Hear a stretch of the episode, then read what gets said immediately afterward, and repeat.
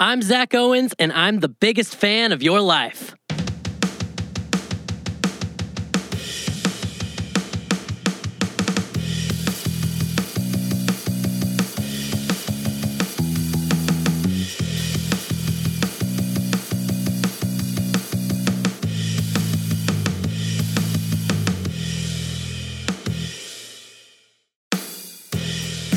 Welcome to the biggest fan of your life podcast. I'm your host, Zach Owens. I love learning from the major achievers, the famed celebrities, and outstanding experts. But I often think about the average Joes and Josephines who are just as great, who have valuable knowledge and skills to teach, and important perspectives and experiences to share. They may not have a platform, a following, or world renowned status, but they have fascinating lives that I'm a fan of, and I think you should be too. So let's get to it. Welcome to the Biggest Fan of Your Life podcast. Few people have moved or inspired me in more powerful ways than Helen Arrowood. I often describe her as a pillar of faith simply because she's exemplified what it means to hold on to hope in times of great hardship. She's essentially watched me grow up in church and she's encouraged me the entire way. She's a survivor. She's got a heart of gold and she's someone who I think sees the bigger picture of life. Join me in soaking up her wisdom as it pours through her life stories and her faith. This is Helen Arrowood. Has Zach got a boy, a girlfriend? No, Zach does not. One that could ask that these days. I usually get in trouble if I ask. Well, see, well, I, the thing of it is, I don't know him that way. You know, I don't know him in that much of a personal life. So Zach, what's the answer? There is not a girl in Zach's life at this time. No, there is not. Okay, well, But that's all right yeah, because sure it means I get to hang out with with girls like you, Helen. Well, yeah, especially the 87 year old ones. That's right. that's right. It's got one leg shorter than the other. Couldn't fight her way out of a paper bag.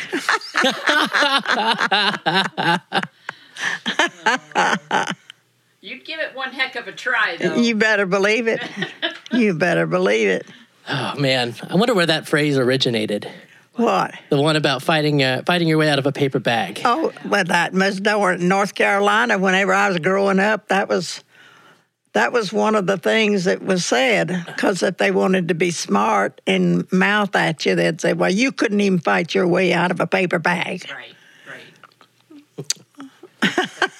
I love it. well, let's get started.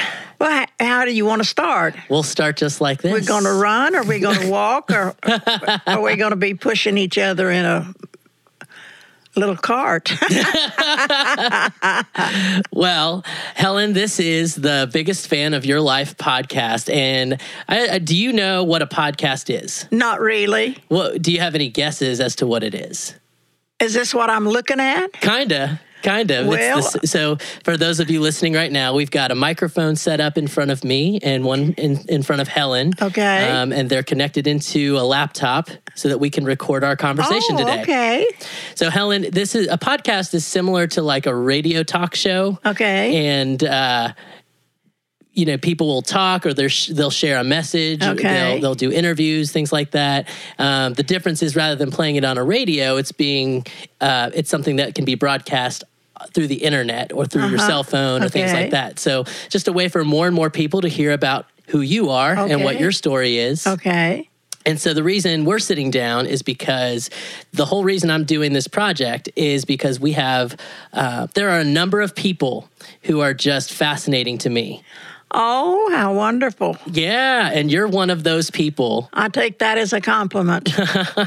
Well, when I used to work with young people, um, I often said to myself, one of the people I would love to have come in and talk to them and to share their story, um, their life, is Helen Arrowood, and that's you. oh, okay. So now I have this opportunity to sit with you and, Oh. and allow you to share not just with the young people of the world, but with everybody Oh, um, who could be listening to just hear about what you've lived My through. husband would take that as a compliment too. Yeah, yeah, and we'll talk about him, your husband John. Yeah. Um, but you you've just lived quite a fascinating life, and so Yes. uh, Becky and I are very excited to hear about that. For those listening, Becky is here. She's a friend of mine. She is guesting, um, just kind of being here with us. She knows Helen as well. We all go back to our days Yes. at church. Yes, we do. And uh, today we're hanging out on Super Bowl Sunday. Yeah. Which you said earlier that, what did you say? The best way to punish you Is is. to make me watch a ball game.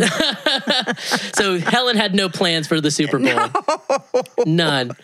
Except to sit with us now. but if you want to watch it, you will. T- I'll turn it on for Uh, you. that's okay. I'd rather sit with you. okay. Thank and, you. And can you talk about because when I got here, we we met one of your friends. Yes. Your friend Myrtle. Yeah, she was my neighbor. Okay. And and She's how, how long have you been friends? Well, we've been friends about. Uh, oh, they moved in. I've been here fifty-two or fifty-three years, and sh- we've been friends for about forty years. Wow. When she mo- moved in. And she just stopped by to drop you off a piece of cake. Oh, that's this. That's normal for her. Yeah.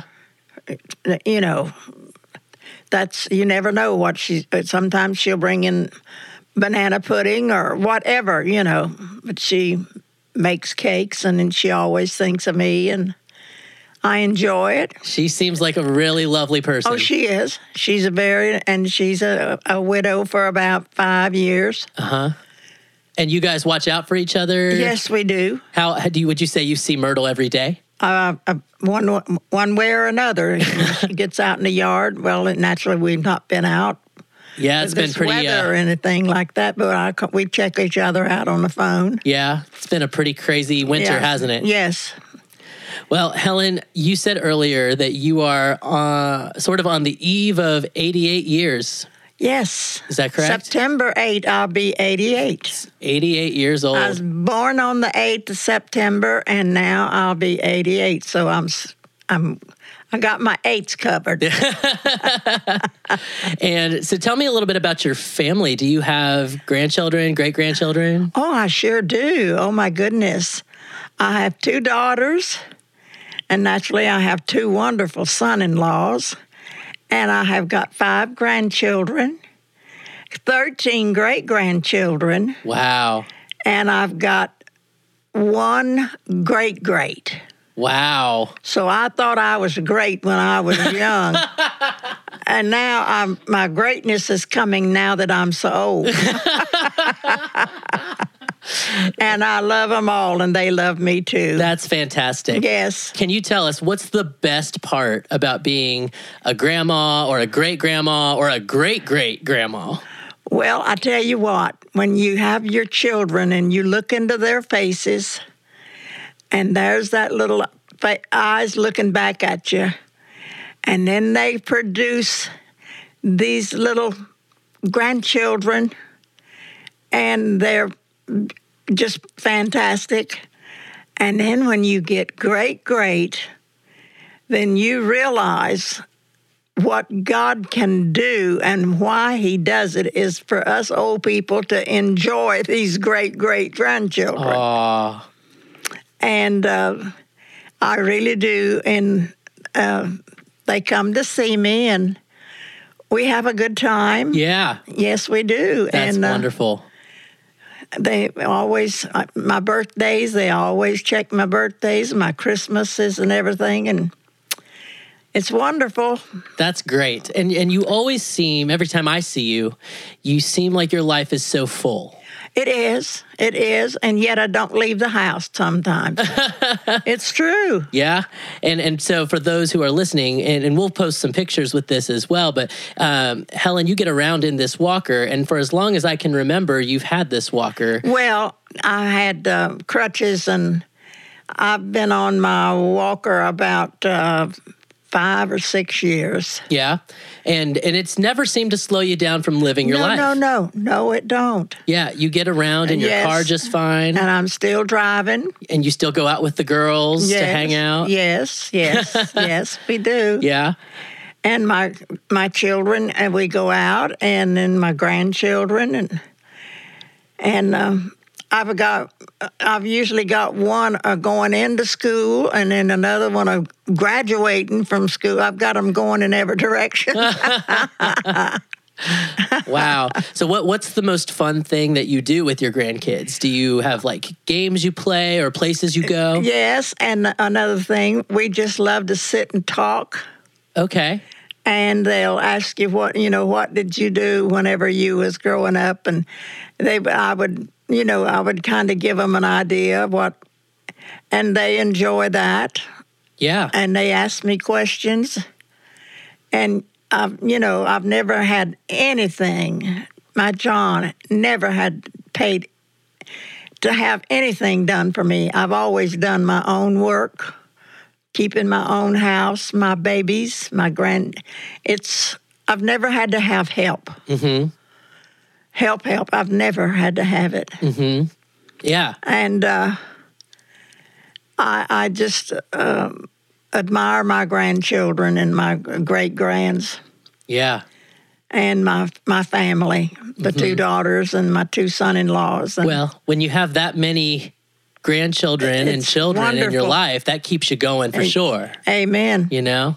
You're really blessed. Yeah. You're really blessed. Well, I feel like maybe one of your grandkids right now because we're doing that very thing of just sitting down and I'm going to ask you some questions about I'll life claim- growing up. I'll claim you, really, Yeah? and I take that as an honor. Well, let's let's let's get to it then. Let's talk about it because again, you know, you're somebody who has fascinated me and inspired me and I know your Thank you. story is so powerful because you have survived and overcome so many things. And Yes. so um, I want to hear the story from the beginning. So Well, I had six brothers and sisters, but they're all gone. It's just me. Out of the seven children, it's just me and my baby sister in Virginia that's left okay. of, uh, all of the family. When I was born, you want the polio Bart? Yeah. When I was born, they were all so excited because I was there was a a, a, a boy, and then it was me, a girl born, and they were all so excited and everything. But when I was three months old, they know Mama noticed that when she would take care of me, that when she would go back to me, I, my legs, arms would be in the same position.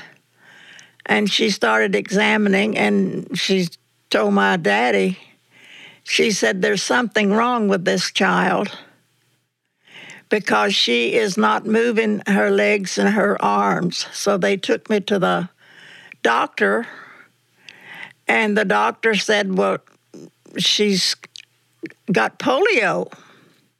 Back then they called it infantile paralysis hmm. But now they've cut it down to just polio.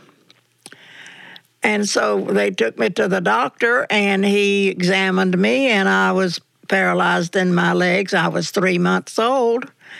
And he checked my legs and everything and he said that I had this polio. Mm-hmm. Naturally, they didn't know where I got it, and I was the only one that had it, and I was three months old.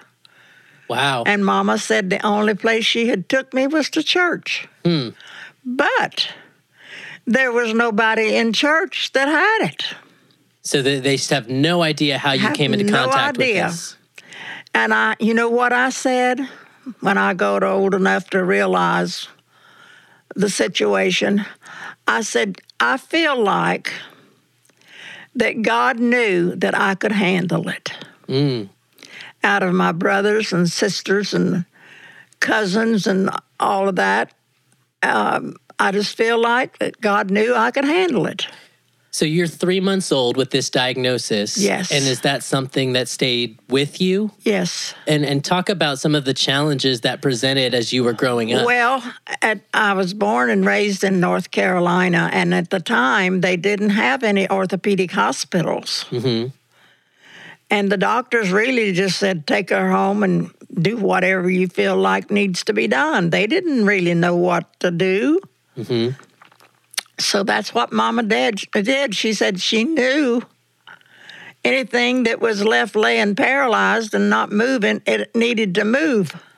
hmm So my brother and two sisters would take turns um, m- with my low legs and arms and rolling me and everything. Even whenever I was sleeping, Mama said they would go and do that to keep my legs and all moving.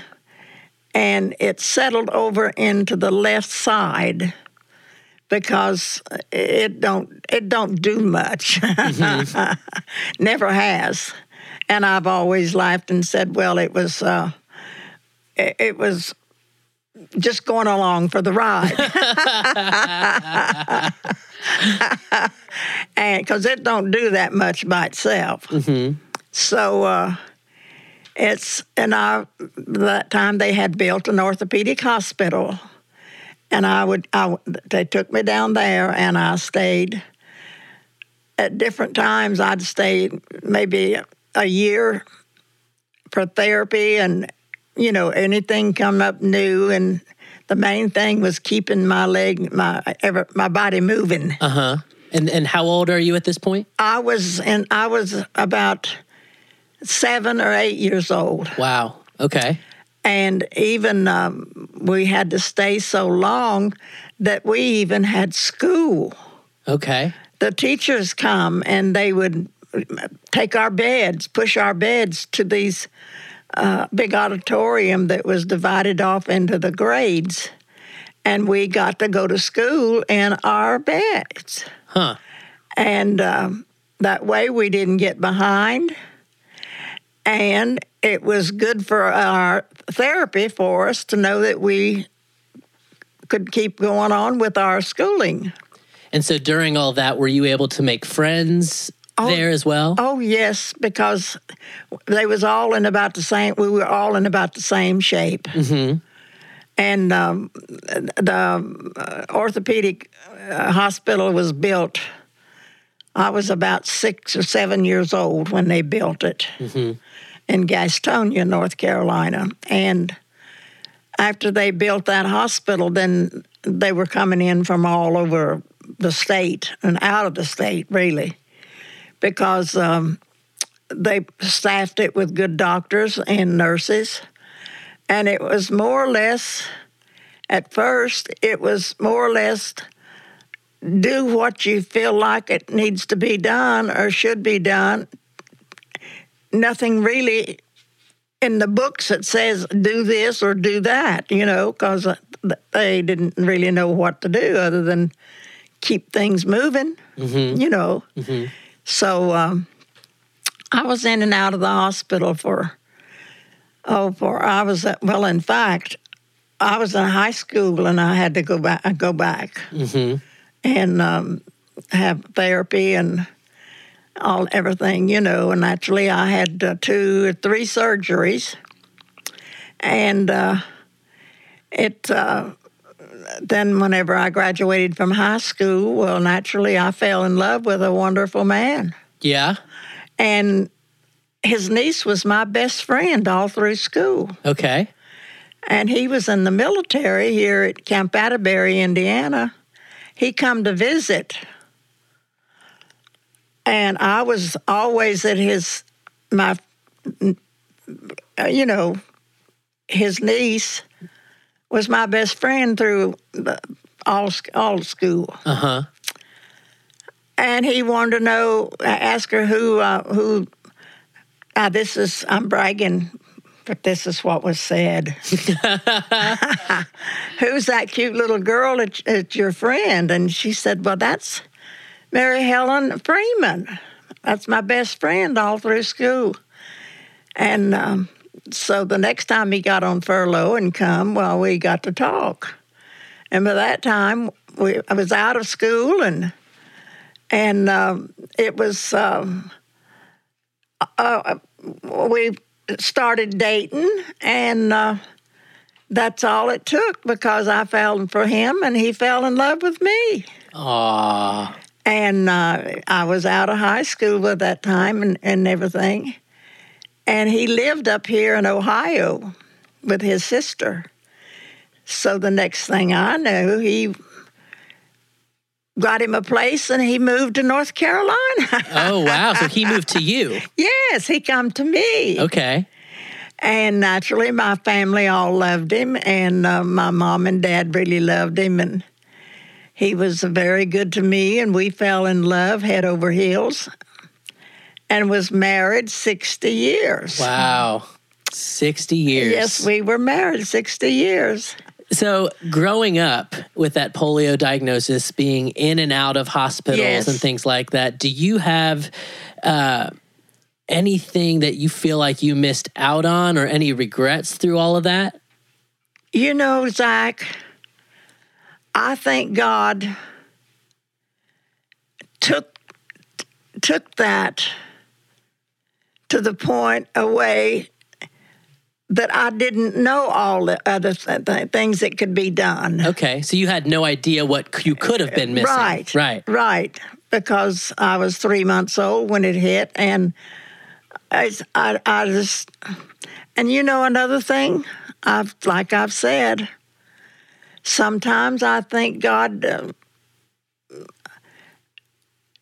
give me. I had the polio because He knew I could handle it Yeah. Yeah. because here I am, 86 years old, 80, 87 years old,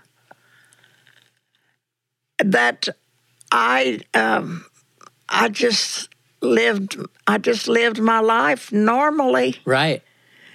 Well, and that I think that's what's part of what inspires me is that you've lived through all of this, Yes. a life that seems like there were so many hardships and, and obstacles, but you just don't see it that way. No, and my my parents were very wonderful, good Christian parents, and they were praying parents. Mm-hmm.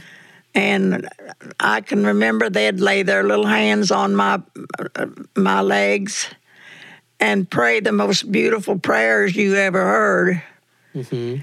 And uh, that right there in itself helped me to get through an awful lot because God heard their prayers.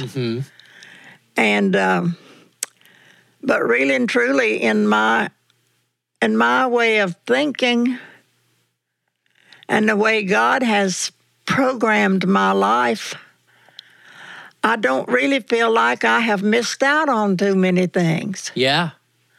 Because it's like my husband said he never he never ever seen anything wrong with me. Mm-hmm. Because i've always but I, I could always do what i was going to do mm-hmm. It's never held you back. it's never held me back. Mm. So uh, that's why i think god chose me because he knew i could handle it yeah. and my family could handle it And what an example it's been. And I'm sure others have said things similar. Yes, you know, yes, that- yes.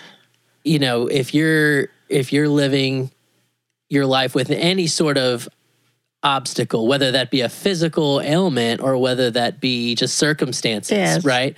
Um, you don't have to let those things define you or No. to, to keep you from living the life that you want to live. Amen. Yeah. Because I'm still driving, and whenever my mother and dad lived in Florida, I would, and they were real sick, I'd get in my car right here in Harrison, mm-hmm. drive myself down there by myself, and I'd stay about a week to two weeks. We took turns, us children did, to help take care of them, and mm-hmm. we'd take our turns. And we'd stay right around two weeks, or maybe three. It's just according to the condition of them. Mm-hmm. And uh, I'd get in the car and drive back home, and I we did, we all took turns. And when it come my turn, I went. Mm-hmm. And my husband never did once did he say I, you shouldn't go. He just said, "I pray for you, and everything's going to be all right." Oh. So he encouraged you You to, to keep believe going. it. Yeah. Becky's got a question for you here. Okay. So, was there ever a time that you felt discouraged by John about the polio or about what your condition was like? Not really. No, no. And was there a time that he was working on a car, underneath a car, and you walked up? Do you remember that story? Uh, there were so many. I tell you right now. Go a little further, maybe I can remember. So, were you walking on crutches at that time? Yes, I was. And I just remembered him saying something about he was underneath a car and he saw you walk up and he said, um, crutches or no crutches, something about he came out from under the car and you were just the prettiest thing he'd ever seen. Yes, yes, yes. Okay. Yes, I remember now. I remember now. I remember now. We always, if he was doing something, I was always with him. If I didn't, I, if, just encourage him or either just be with him. You know, because sometimes our presence, we don't have to say a word, just our presence, our mates can feel it in a way that if we would just stand and tell them a whole story, I wanted to come out and be with, you know, they can read that without a word said. And uh, we, we, as I say, we were married 60 years and had the two children, five grandchildren, 13 great grands. And I've, since he's been gone for 10 years, um, we've got two great, I, we've got two great grands that he never did see. And, uh, but everything, everything worked out great. I was able to take care of my two children and Yeah. my two babies, and I had nine months of the most wonderful pregnancies any woman could have. And when it come time to have them, uh, my polio bones wouldn't open up, so they did a C-section, and I, my girls were perfect. Mm-hmm. And one is. Whenever you get older, you think you hang around, you know, with the senior citizens and you look around and it's your own kids. and I, we laugh about it now. You know, it's it's great that uh, they're in their late 60s. And uh, we're all, we're, it's wonderful. Yeah. It's wonderful. Talk about how, since we're on that subject, talk about that relationship um, with your with your children, with your daughters, Well, it, it's it's wonderful. It always has been. and and how is that? How what have you come to appreciate about that as you as you've watched them get older into Well- their late sixties?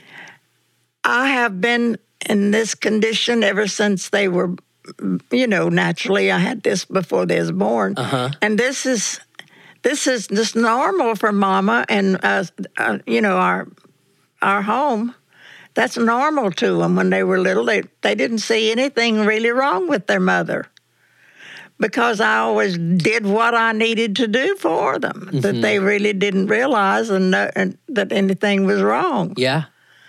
And I was very blessed in that way because they it didn't interfere with any of their thoughts or their work or whatever. I was always there. Yeah. So it never stopped them from never living the lives they were living as kids. You're right. Up You're until they were adults as well. And I was very active in the school and the PTA. In fact, I was president for several years at the grade school that they went. And uh, I was always where they were at, I was always there participating in whatever the activity was that's in the school that they mm-hmm. were doing, you know. Mm-hmm.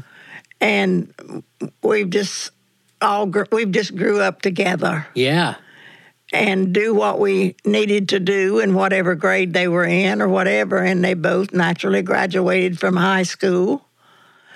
And um, the one went into um, nurses training and for four years. And my youngest one, she said, "Mother," and her her dad, their daddy said wanted her to know if she wanted to go to college, you know, whatever. She said, "No, Dad, I'm not college uh, material." but I will be all right, which she got a fantastic job when she uh, got out of high school and she got to retire with a nice retirement and she did great because she got a good job and everything. So She didn't go to college, Great. but she is she did fantastic. Talk a little bit about John. We've mentioned him a little bit. You said you were together 60 years married Yes, we were. and uh, met um, when you guys were younger in yes, high school, we got out of high school. And uh, so tell us a little bit about him. Becky mentioned that story where he was kind of flirty there, right? So, so, so tell us a little a little bit about John. Well, I tell you what, I can't. I don't know how to put it in words, but that man was. He was a wonderful man. I fell in love with him. My parents really loved him, and my brothers and sisters knew that I would be all right with him and everything. And when he proposed to me, and I said, uh, how, how did he propose to you? "Well, he he asked me to marry him," and I said, "Are you sure?" and I said, uh, "You don't, you know, uh, I, I'm kind of handicapped." He said, "I've n- I don't consider you handicapped. I've never seen you do start something but you didn't finish it." So he said, "As far as um, your health condition, that's great, because I don't see that much wrong with you." And it really it we, we got married and Wow. had our two daughters. for for John, tell us a little bit about his personality. Well, John was he didn't he wasn't a real force like when he come into the room he didn't start blurting out you know what I'm saying He was more of a quiet man. quiet man yes but when he spoke he meant it you know and people probably listened. and they listened and he was a very good man and a good worker What did he do for a living? I know you said he was in the military. Yes, he was in the military, and then uh, when we when we met, he was in the military. But he worked in a cotton mill in North Carolina Okay. when we was first married, and he worked in the dye house where they dye the fabric in North Carolina, a big cotton mill. Okay. And then uh, they got kind of slow down there. Well, he come up here because he lived here with his sister, and he went to the place where he worked last, and they put him to work Here in Ohio, right? Here, here in Ohio. And so then the next thing you know, uh, me and the two girls, and we got rid of our, I got rid of our, our house, and we the me and the girls come up here, and we got a house here, and he worked for Chevron for years, and he um, worked and retired from the high school over here in Harrison, and he was maintenance man at the high school, Huh. and that's where he retired from. I didn't know that actually. Yeah. I can see where your daughter, the one who didn't go to college, I uh-huh. can see where she got her work ethic from then. Yes. Oh, yes. Yeah. Oh, yes. I mean, you, you're pretty you're pretty tenacious yourself Yeah. with not letting anything hold you back. But it sounds like John always was at work and he was always uh, providing for his family. He never had a. I never. In all of our years of marriage, we never. He was, he was never out of work. Now, I can remember being younger at uh, the church that I grew up in, which you were a part of as well. Yeah. And I remember seeing you and John sit in the back row um, of church together, and he had a walker for a time too, didn't he? Yes, he did. And and I remember you guys would be in that back row, and your Yeah. walkers would be right behind that row, Yes. and you guys would hold hands. Yes. Yes, we And that would. was so sweet. Yes, he, we would. So it yes, seems we would. he was a very affectionate man as well. Oh goodness, yes. Oh my, yes.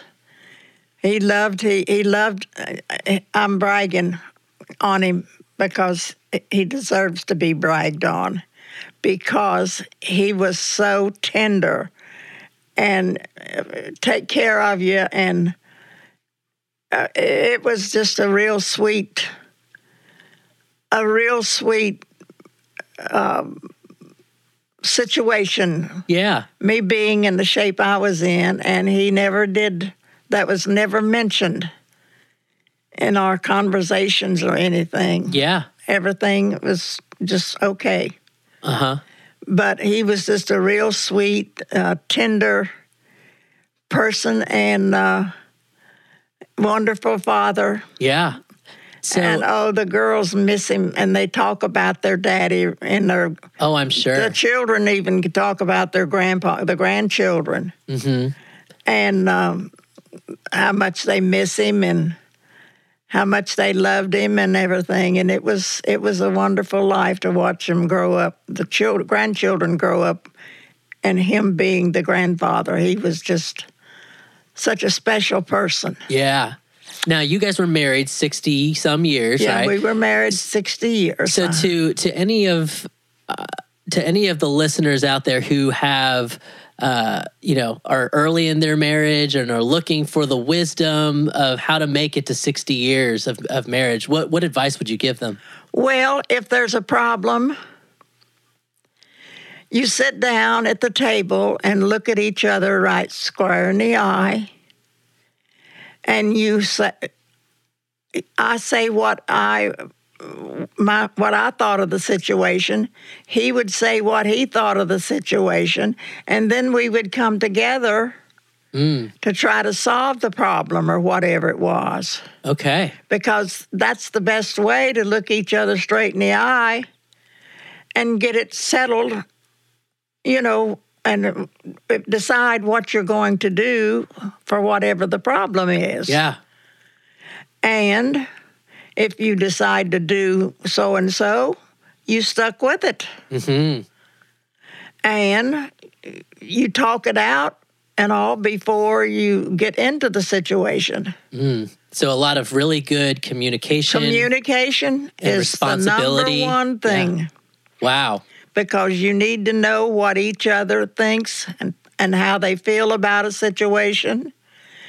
And um, if they have a suggestion, then, then you have a suggestion, and then look each other in the eye and decide what is the best way to solve it. wow that's some powerful advice Yeah, well, that's that's the way we did it, yeah and it worked and it worked. Yeah. Yes, it did. It worked. Now, um, I want to talk a little bit about um, when John passed, Yes, which was how long ago you said? 10, years? 10 years ago. He died in uh, February of uh, 2008. Okay. And I remember hearing stories. Actually, I think Becky is the one who told me the story about being in the room when he passed. Uh-huh. And tell us about just um, when John passed and just that whole experience and, and your reaction when he passed. Well, we when he went into the hospital, the two girls and me and Becky come to our side. This, and she was uh, she was with us, and it was more or less. It was he was just real quiet, and he'd open his eyes a few, you know, once in a while, and then naturally the girls would take turns over their daddy and talking to him and hugging him and whatever. We kind of took turns. And it was a real sweet death to a certain extent because he wasn't in a lot of pain. And he was surrounded by his family. And we, me and the two girls, and then Becky was with us. Mm-hmm. And she was our backbone to give us encouragement when we would look at her. And we, we knew that he was go- going, and she knew it too, but there was not a big deal made out of it mm-hmm. because we knew what his life and where he was going, and he was peaceful. And he wasn't real rowdy and all whenever he was leaving. He just, it was just a real quiet What, time. what, what were your, some of your last words to him? Well, that we loved him and thanked him for being such a good uh, husband and a father. And the, my girls, they was take turns on with him in their arms to a certain extent, down over the bed with him, and uh, it was. If you want to know the way I felt, it was a sweet death And why? because he wasn't rowdy. If he was in a lot of pain, he didn't show it, did he, Becky? It was just a real sweet, quiet death. Mhm. We Just, knew uh, he was going, and that was it. And he knew where he was going to. Yes, too. he knew. Yes, he knew. He Yeah. sure did.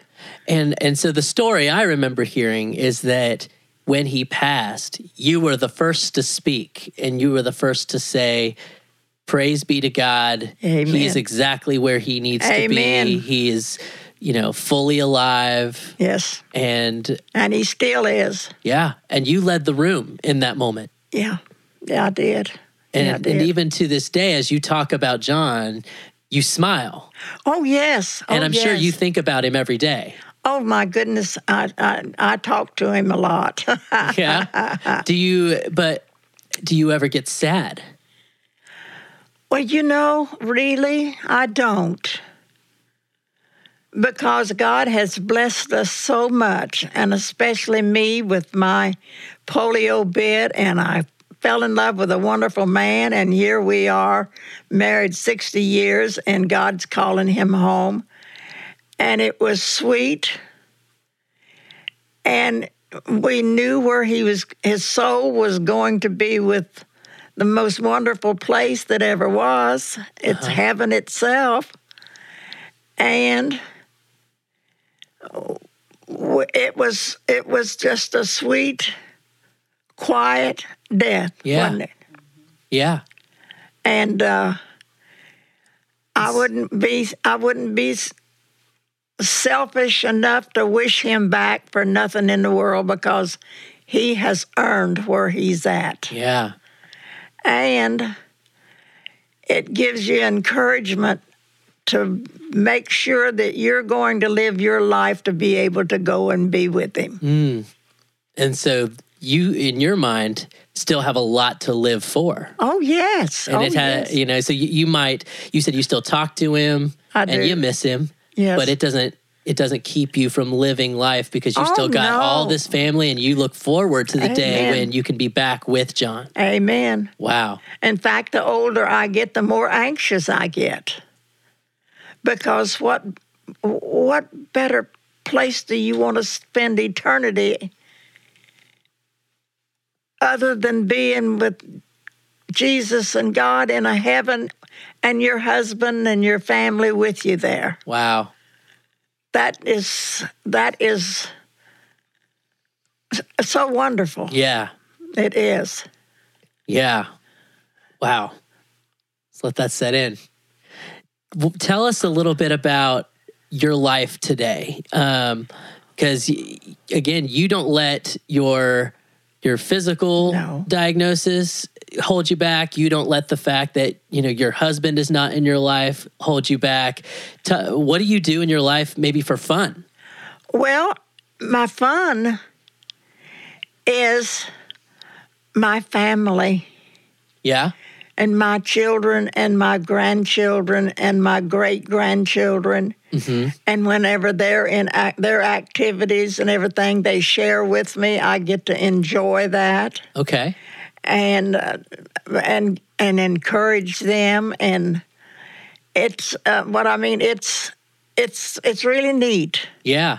It's really neat. Well, even when I called you to schedule this interview, you had said something about not on Friday because that's when you get your hair done. That's right. And my husband always said, if she don't get her hair done, she gets mean. and and he that was about the truth. And I mean to tell you, if it was ice and snow and whatever, he'd get in that truck, put my seatbelt on me, and he'd take me to get my hair done. that's, that's what he told. If she don't get her hair done, oh my, she gets mean. now, do you, do you still go to the same place that you've gotten your hair done for The years? lady does my hair. She's done it for 50 some years. Wow. Yes. And now she comes to me Ooh. because it's uh, to get into her place or the beauty shop. She don't work in the shop no more. It closed. So she, I would go to her house. And then whenever my back and my my problems started showing up a little bit, she wouldn't didn't want me maybe take a chance and falling, kind trying to get in her door. So she comes to my house and does it. Which that is a that's wonderful. Yeah. So you go out to your family's different activities, the kids stuff. You you go get your hair done. Uh-huh. Yeah. But I know there are a couple ladies at church that you you get together with as well. Yeah. Right? T- tell us a little bit about who they are, what they do, Well- what you guys do. Uh, we don't. I, since my back and my arms has kind of been, we don't go out that much anymore. But we'd just go out to eat and maybe go shopping a little bit. But now I can't get out and walk like I used to, which that's all right. That uh, I don't get out as much as I used to, but uh, we used to have a good time. Mm-hmm. We'd get, you know, What's what's your favorite place to go out to eat? Cracker Barrel Cracker Barrel. because you can get all that good Southern cooking, and that's and it's and it's and I, I like it because you can get anything you want, really. Yeah. What do you typically get when you go to Cracker Barrel? Oh, I love, I love their um, chicken and what I don't remember now what they call it, but Is it the chicken dumplings? like something, yeah, Yeah. yeah. And then naturally, there are good veggies. Uh huh. the carrots and the green beans and and uh, uh, what is the name of that other bean that I like so well? Limas. Lima beans. When they have limas, Yeah. yes, that's Cracker Barrel has fried okra. That's my go-to. oh that was when you're in, when you're born in the South. You eat okra as soon as you get to where you can eat. and Mama would fry big old skillets full of it naturally because all of us loved it. Uh huh. and they grew it in the garden and she'd go out and cut that okra and it, it was delicious Ah, I love it. I get two bowls of it. Even if I get breakfast food, I still get fried okra with it. yep yep Is that is that what they do in the South too? No matter what you're eating, always have the okra. yep except mama she would uh, uh, like she would bread hers like you would if you was going to fry chicken Oh, okay. she has So extra crispy then. yes and then it would be extra crispy Mm. yes That sounds wonderful. it is it was it was yeah. And uh, anything else that you do just for fun? Any hobbies that you've taken up since you you spend a lot more time at home now? You said since you don't go out as Well, much, right? I don't do as much. I, I I've got I've always done a lot of quilting, okay. and now my fingers and my arms I can't do that anymore. But that's all right. I got to do it for years, and um, I- I more or less listen to music. Uh huh. And I go and visit with my children, and they we just talk and visit, and Okay. then the grandchildren is in there, and we involved in that, and then they come here and they bring the kids, and we just sit and talk like we are now, and naturally they all want a bowl of cereal. Great grandma's house, Yeah. and I always keep cereal on hand, and I mean it's the chocolate. Uh, what do they call it? The cocoa puffs. Yeah. Yeah. And so I've got a thing of cocoa puffs in there right now, and they know they'll go get up to the table and say, "You know what I want," Aw. and I, yes, I do. So I fix it for them, and that's it. I think every grandma has that food for their grandkid. You know what I mean? Like I remember going to my grandmother's, and you remember my grandmother, Fern. Yes, I do. Yeah, she always. I remember eating uh, sliced apples that we would dip in caramel Uh, yes, together, Yes. and we would make pu- we would do puzzles Yes. together. Yes. And then we had this one card game that we would play. I don't remember what it was called, but uh, I, whenever I went to grandma's, I could always bet that Yes. we were going to do those three things. She was one of my special friends when our kids were growing up. yeah. Yeah. my mom I was, te- I was telling my mother that I was coming here to spend the, the evening with Uh-huh. you and uh, you know she talked about you and my grandmother Yeah. Being close friends Yeah, growing we up. were. We are. Yeah. and uh, I, I, it's God has blessed me so much that I am am living and enjoying 88 years old. Yeah. And years ago, there wouldn't have been anybody that would have said I'd have made it till the next year. hmm But I think God thought, well, I'll show you. she ain't going nowhere. so I'm 88. I have no complaints whatsoever. Yeah. Wow. I have no complaints And I- whatsoever. And I think it's so powerful to see to see you 88 years old enjoying life oh, yes. and being so positive and so hopeful. and still living by myself in my own home, doing my own laundry and my food and everything. hmm And uh, I can't run the sweeper and things like that, but the family comes in and does that. Uh-huh. But anything I can do, I do it. Well, and looking around, we're we're in your living room right now, Yeah. and just looking around, you've got some of the winter decorations out. These beautiful, you said a, these are angels that someone made for you. No, I got it for my was given to me for Christmas. Oh, for Christmas. Okay, yeah. And then you've got Aren't they beautiful? they are beautiful, and you've got your your TV there. Oh yes, And you've got some pictures on the wall and Oh, things like yes. that. You've really, you know, this is your home. yes it is. Mm-hmm. Yes it is. And I got my Jesus over there holding a little baby, and it's that baby is stroking his beard. Look at that. Isn't that beautiful? Yeah. Yeah. and you've got pictures of your family. There's you and you Oh and yes. John up there. Oh yes. Oh yes. That's great. And I got my family pictures down there, and then I've got my five generations right over there in the other picture. Wow. Yeah, there's five generations. Well, let me ask you this question. You know, five generations in one photo is pretty phenomenal. Yes, it is. Um, what do you think your legacy is? It's a big question. well, I'll tell you what. Do you mean the legacy that I would like to leave for my family or Sure. other people? Yeah. What do you want your legacy to be? I want my legacy to be, regardless of what comes your way, with God's help, you can make it through. Mm.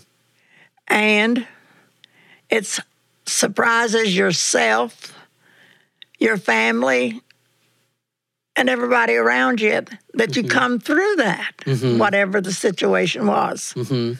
But when you put God in there, you have to really watch it because He can work things out and you not even realize what's going on. Yeah. it's always an adventure, isn't It's it? It's an adventure. Yeah. Yes, it is. and you don't know what twists and turns are are ahead. Amen. Yeah. Amen. And uh, I had a wonderful mother and dad that they always uh, told me how special I was because of all of the children, there were seven of us. God chose me hmm for the polio from three months old on. hmm And you know what? I take that as a compliment because I think he knew I could handle it. Well, and you've talked about that at different parts of our conversation here. And every time you do, you talk about it as being chosen or Yeah. being blessed with. Yes. You you've not once said, I've been cursed with this or God has no, punished God, me with this. no, this. No, no, no, no, no. And and you know, and I'm I'm typically one to believe that, you know, God doesn't cause the bad things, but he mm-hmm. can redeem things that happen to us. But but from your angle, it almost sounds like you believe that God really did choose you for this so That's that you exactly could live the, way example. I feel. That's the way I feel. Wow. That um, he knew I could handle it. Mm. And maybe set example to some people that can't handle, you know, That are struggling. they're struggling. But the main thing, you put your God right in there and you take his hand and ask him to guide you and to direct you. Mhm. And you really sincerely mean it. Mhm. And that you really sincere that you're going to let him do that. You're going to come out a winner. Mm. Wow. Now, um, talking about legacy Oh, and, okay. and things like that, you know, you, you have some great grands and that never got to know John. That's right. and and I imagine, right, there will be further great grands and great great grands that you know you may not get a chance to to interact with. That's is there any, right. is there anything you'd like to to say to them? Because this recording will exist beyond you. Well, you know? I, I tell you, with the knowledge about their grandparents, their me and John, the, they will pass the word on to the younger ones that didn't get to know us. the stories will be told. and the stories will be told, and the kind that'll be kind of the legacy. Mm-hmm. It's what my grandchildren and my great grands knows now and has lived with John and me together and everything. They will be able to pass it on to the other ones.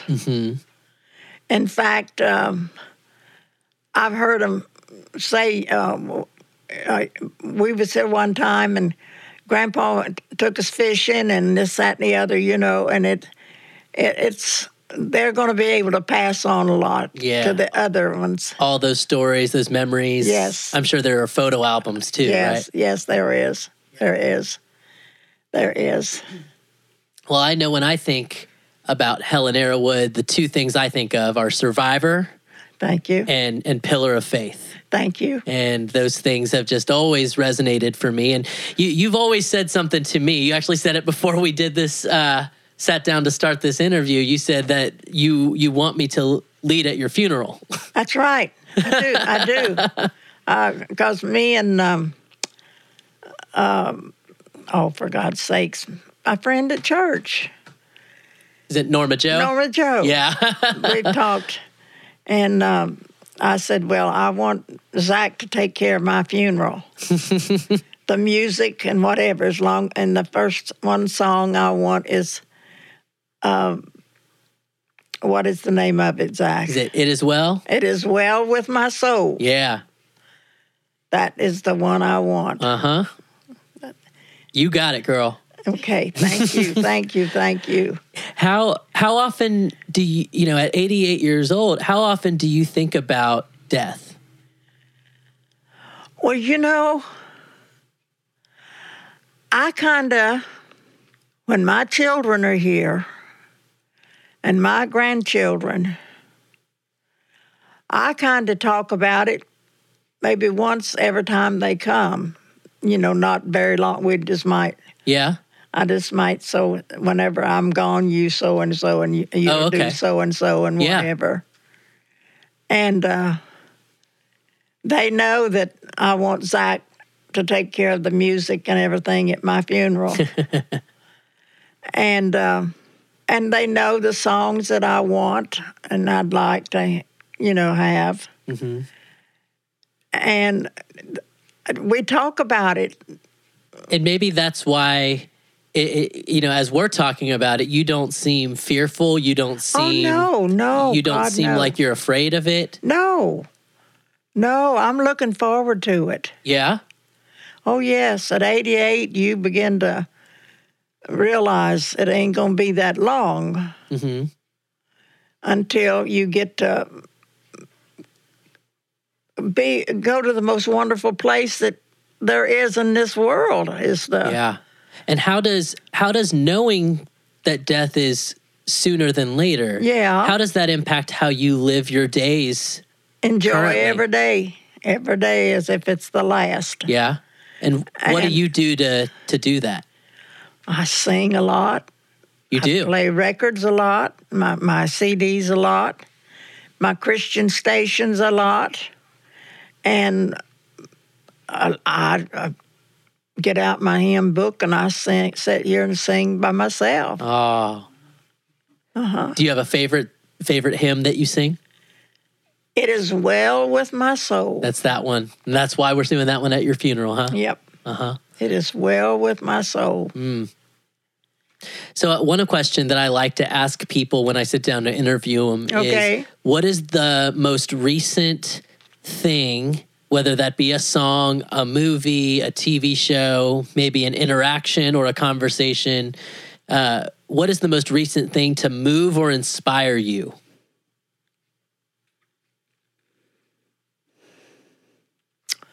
Well, my grandchildren are so excited about their s- school, Okay. They're learning. And what are they learning? There, there- there's there's five or six of them. They're all different grades, you know, and everything. Yeah. And it's always something different at each one of them. And it's fascinating to watch. I did with my children because of their decisions, what they'd like to do or whatever. And they're it's it's wonderful just to hear them share and talk Uh huh. and uh, there's some that are looking forward to go to college and what college Yeah. and you don't even think about it even thinking about college the little people you know Yeah. But they they do and that makes me feel good So they've talked a little bit, I'm sure, about what they want to be when they grow yeah up. uh-huh What What are some of the things they want to be? well the one he wants to be um, what was it he said the other day he wants to he wants to work and do what his daddy does And what's that? I couldn't tell you. But they uh, it, it is, uh, whatever daddy's doing that's what they want to do. Okay.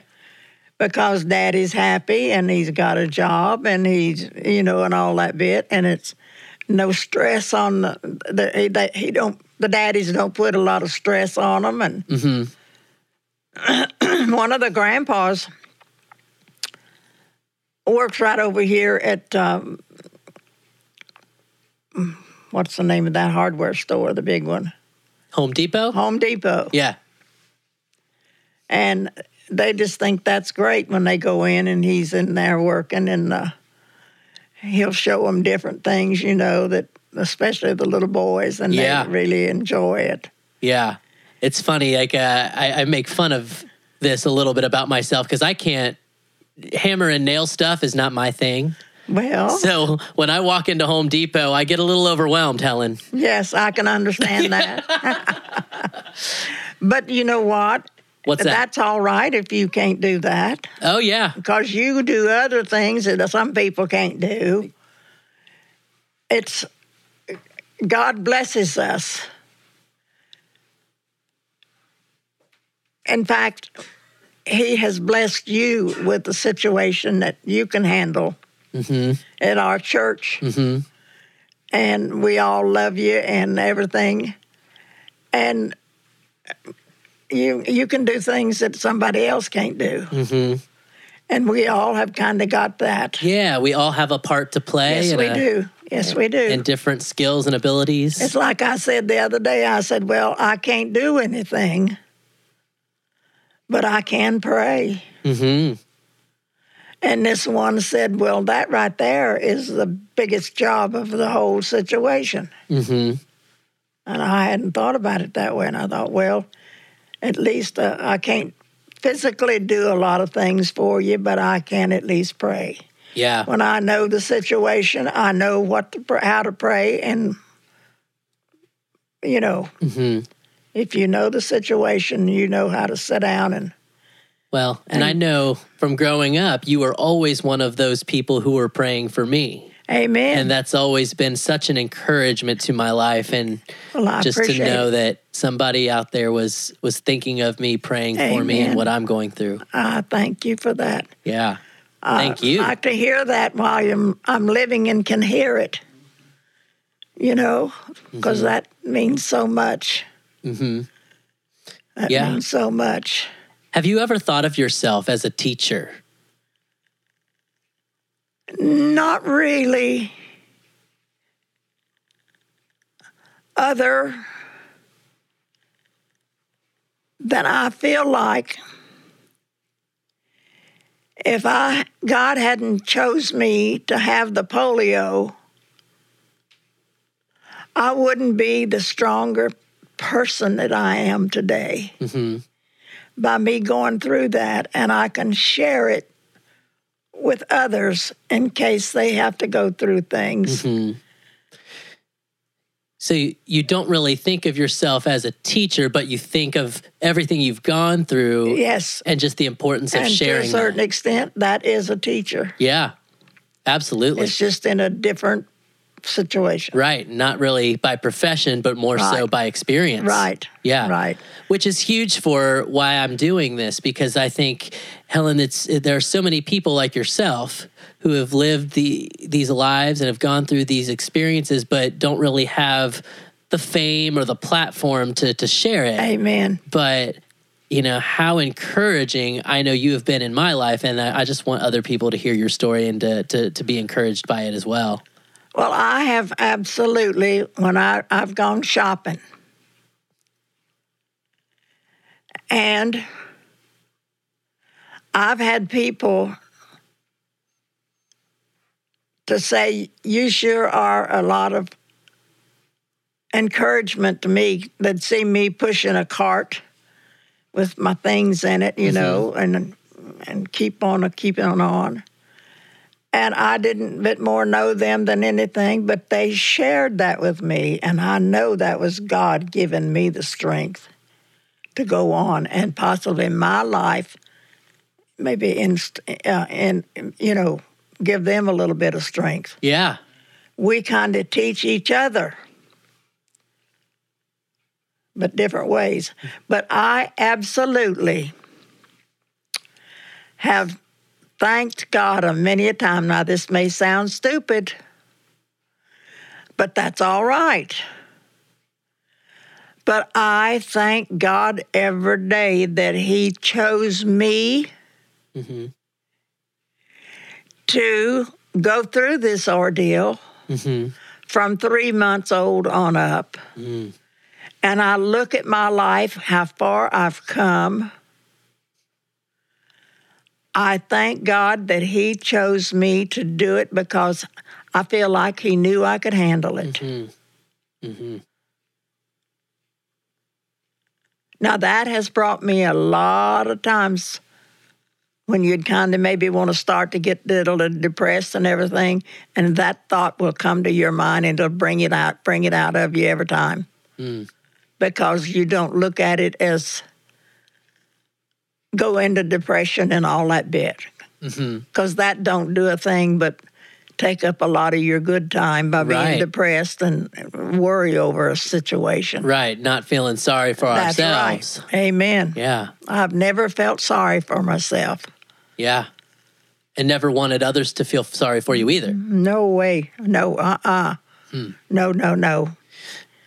So, kind of just switching gears a little bit here, Helen. Okay. If you had somebody give you $1 million right now, what would you do with it? oh, I would give it away. Who would you give it to? I would find I would find uh, people and children uh, to make a to help them Yeah? in situations that they needed it. You wouldn't keep any of it for yourself I or your doubt very seriously if I would keep anything because, as far as my life is concerned, I've got everything I need. Mm. Mm. I don't know what in the world I could go out and buy that would make my life any better than what I've got. it's the truth. Yeah. And I'd much rather see somebody else share in it hmm that maybe that you know that really needed it. Mm hmm Mm hmm Wow. That's uh, that's that's the way I feel. when you think, and I don't know how much interaction you have with, um, you know, any of our teenagers, but I've sat down with a couple people, and the subject of our young people comes up quite a bit. And when you think about today's teenagers, young people, the next generation, so to speak, um, what are you hopeful about? Well, you know, Saturday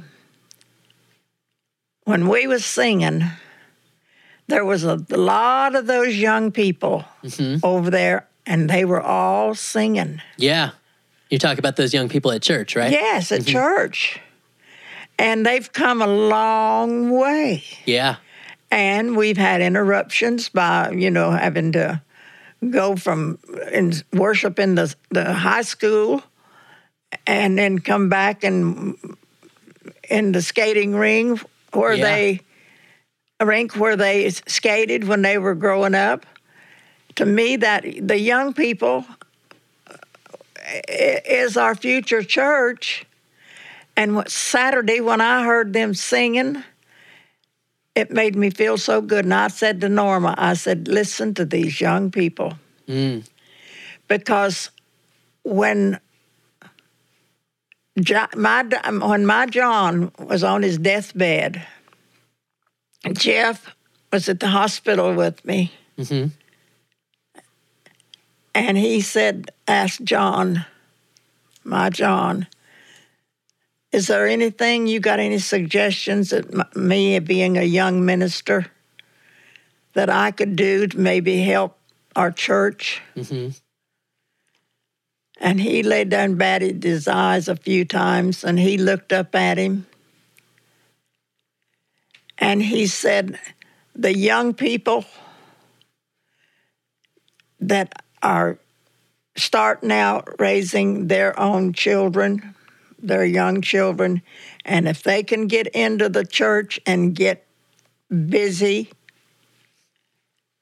and different responsibilities, and they're the young people in the young church, there's where you're going to see the growth. Mm. Yeah, I remember hearing about this. Yeah. And and I think it's and look at it. Yeah. And I think it's it's so humble of John and you that you you see the future and you want to invest. our invest future in is our young people. yeah. And Saturday, as I say, when they were, I could, we was singing, and you know where I sit, Yeah. because that way I can see both of the the the board, you know, yeah, the screens. the screens. I can see both. You know, those young people was singing, and it was so pretty. I just, I told Norma, I said I would listen to those young people sing. hmm She said yes, and look at all the young people all around us. Right. And that to me is gr- fantastic. And Yeah. it's like John said, get the young people and their and when they have their children and they've got their children in church and they get you're going to see the church grow hmm and God is going to be on the scene and he is. Yeah, and I love that. Again, you you and John have just always have a sense of the bigger picture, and and I've never once heard you all complain about any changes. You know, and No. and as you mentioned, our church has gone through a number of different Yes, changes and locations Yes, and things like that, but. You, it's never been a thing that you've complained about. You've always said, "We're moving forward." Because 90% of the time we grow in those situations. Yeah, and for you to say If- that if at, we keep our age, positive man. attitude. Yeah. Your I just your your attitude and your perspective on so many things, Helen. so many things is is just Well, thank you. I hope I can have that same perspective um, in my 80s. Well, I hope so too, because I tell you what, to see, like, look how what we've gone through with our church and how we've come out on top. And we're wound up worshiping in a skating rink. And when you walk in there and you're in that sanctuary, you can see and feel God all around you. Yeah.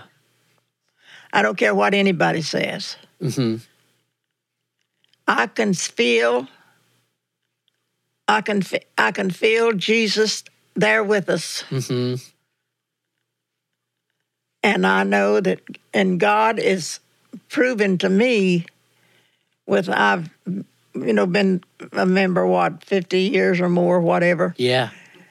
and you have we've gone through some rough times and everything but we're we always come out on the top. Hmm He is faithful, isn't he? And, not only that, these young people are letting God lead them, and Yeah. there they are. And that is our future church. Mhm. And from, you know, eh, when I was in high school, again, to know that people like you were praying for me and were You in my corner it. Yeah, you better believe it. and investing in me, uh, that gave me so much uh, encouragement to keep going and to. And another thing to me, we've got to keep praying for our young people. That is our future church Mhm. and our future world, and our future world. right? Our leaders. Amen. Yeah. That's what I'm saying. We we've got to uh, keep praying hmm for the young people. hmm Yeah. And they've got a hard row to hoe right now, these young people that go out into the world because the old devil is just running crazy. yeah. Yeah. It's a tough world out there right It now, is. isn't it? It is. And a lot of these young people will get involved in things that they didn't realize that they were getting into it hmm because it's okay. Right. Yeah. There's so many people put their, uh, you know, it's it's an okay. That's okay if they want to do that. And, what, and I feel sorry for the young people nowadays with what's out there. Yeah. It's a very different world, isn't it? Oh, it's a different world, yes. And I mean to tell you, it is a young people, a young person has really got a lot on their plate. Yeah. Well, and again, to hear, because I've sat down with some other people that are older who've said, like, oh, well, these kids, they just need to get it together. And, and for you to say, no, they, they've got a hard road. You better believe it. How can they get it together when there's so many things out there that it's okay? It's all right. And they're so different, too, Yes. you know? Yeah. I feel sorry for them. Mhm. And I pray for them every day Yeah.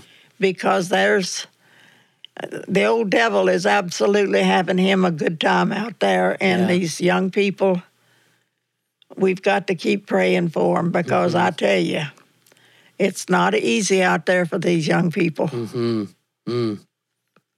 Well, Helen, I uh, there's one more question that I like to ask people when I sit down with them because this show is called "The Biggest Fan of Your Life," and I get to sit down with people who I'm a fan of. Okay. But I want to ask you who d- who who who are you a fan of? Eh, maybe it's somebody you know personally, or maybe it's somebody who is famous already. But who whose life are you a fan of? You know, I'm sitting here looking at two that I'm a fan of Yeah. because I know that the two I'm looking at is setting an example for the ones that's out there that's going to need you and you not even realize it Mm. until it happens Mm. because you're good Christians. You're loved by so e- everybody that knows you, both of you. And I admire both of you. Oh well, thank you, And Helen. another thing,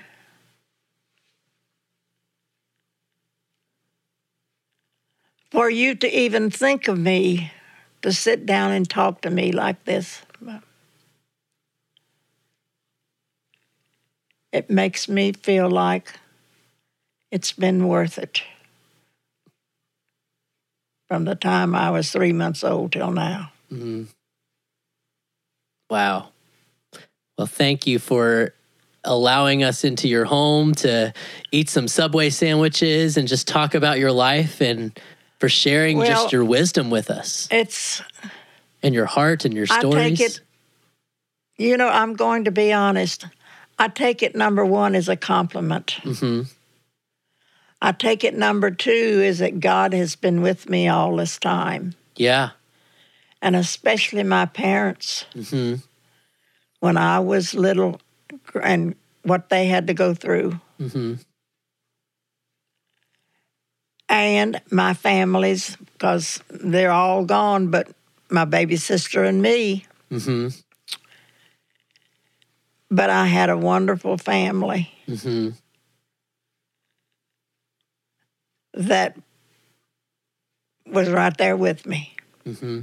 And I, I can't wait for your future great, great, great, great, great, great grandkids to hear this and to learn about how awesome their great, great, great, great, great, great grandmother was. Well, thank you. yes, absolutely. It's I can look at it. I can just see them right now. Whenever we, uh, when we're all together, they're around talking to you, you know, and everything. And whenever at Christmas time, I love to go and be there when they're opening up Santa Claus, Uh huh. getting the first day of school. We'd usually get together and they get all excited about the, the first day of school and all that. Mm-hmm. And it's so sweet to me to get to see them so excited about these things. Mm-hmm. And it's it's so neat hmm when we all get together. Mm. And they all watch out for me like I was their child. hmm Yeah, what a blessing family is for you. I know it. I, Yeah. I know it. And these young, young little young young people, the little they are so. They watch after me. Now you be you uh, you you be careful. Let me let me do that. Let me do that. I I'll do that. And I'll say, well, I've always done it. Yeah, but let me do it now that I'm here with you or whatever. You know. and they're they're just they're just such a wonderful family to me. hmm and Well, I get to thinking, oh, this is something really a couple of times in your life that you never thought that you would be this blessed because they don't see a thing wrong with their grandma Minnie. They all call me Grandma Minnie. I had a picture of my mother on a refrigerator. And whenever they were little and they was looking at the the oldest one, she was looking at the pictures. Well, who's that? Well, that's my mother. Well, what was her name? Her name was Minnie. And she said, Well, that's Grandma Minnie then to us. So if that's Grandma Minnie, then that makes you a Grandma Minnie. and I've been Grandma Minnie ever since. there you go.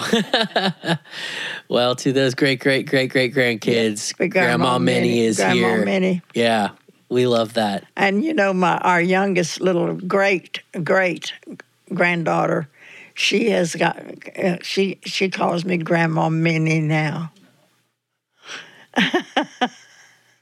So I guess it sticks then, yeah, right? I answered to. Grandma Minnie yeah. because that picture of my mother, and who's that? And who's that? You know.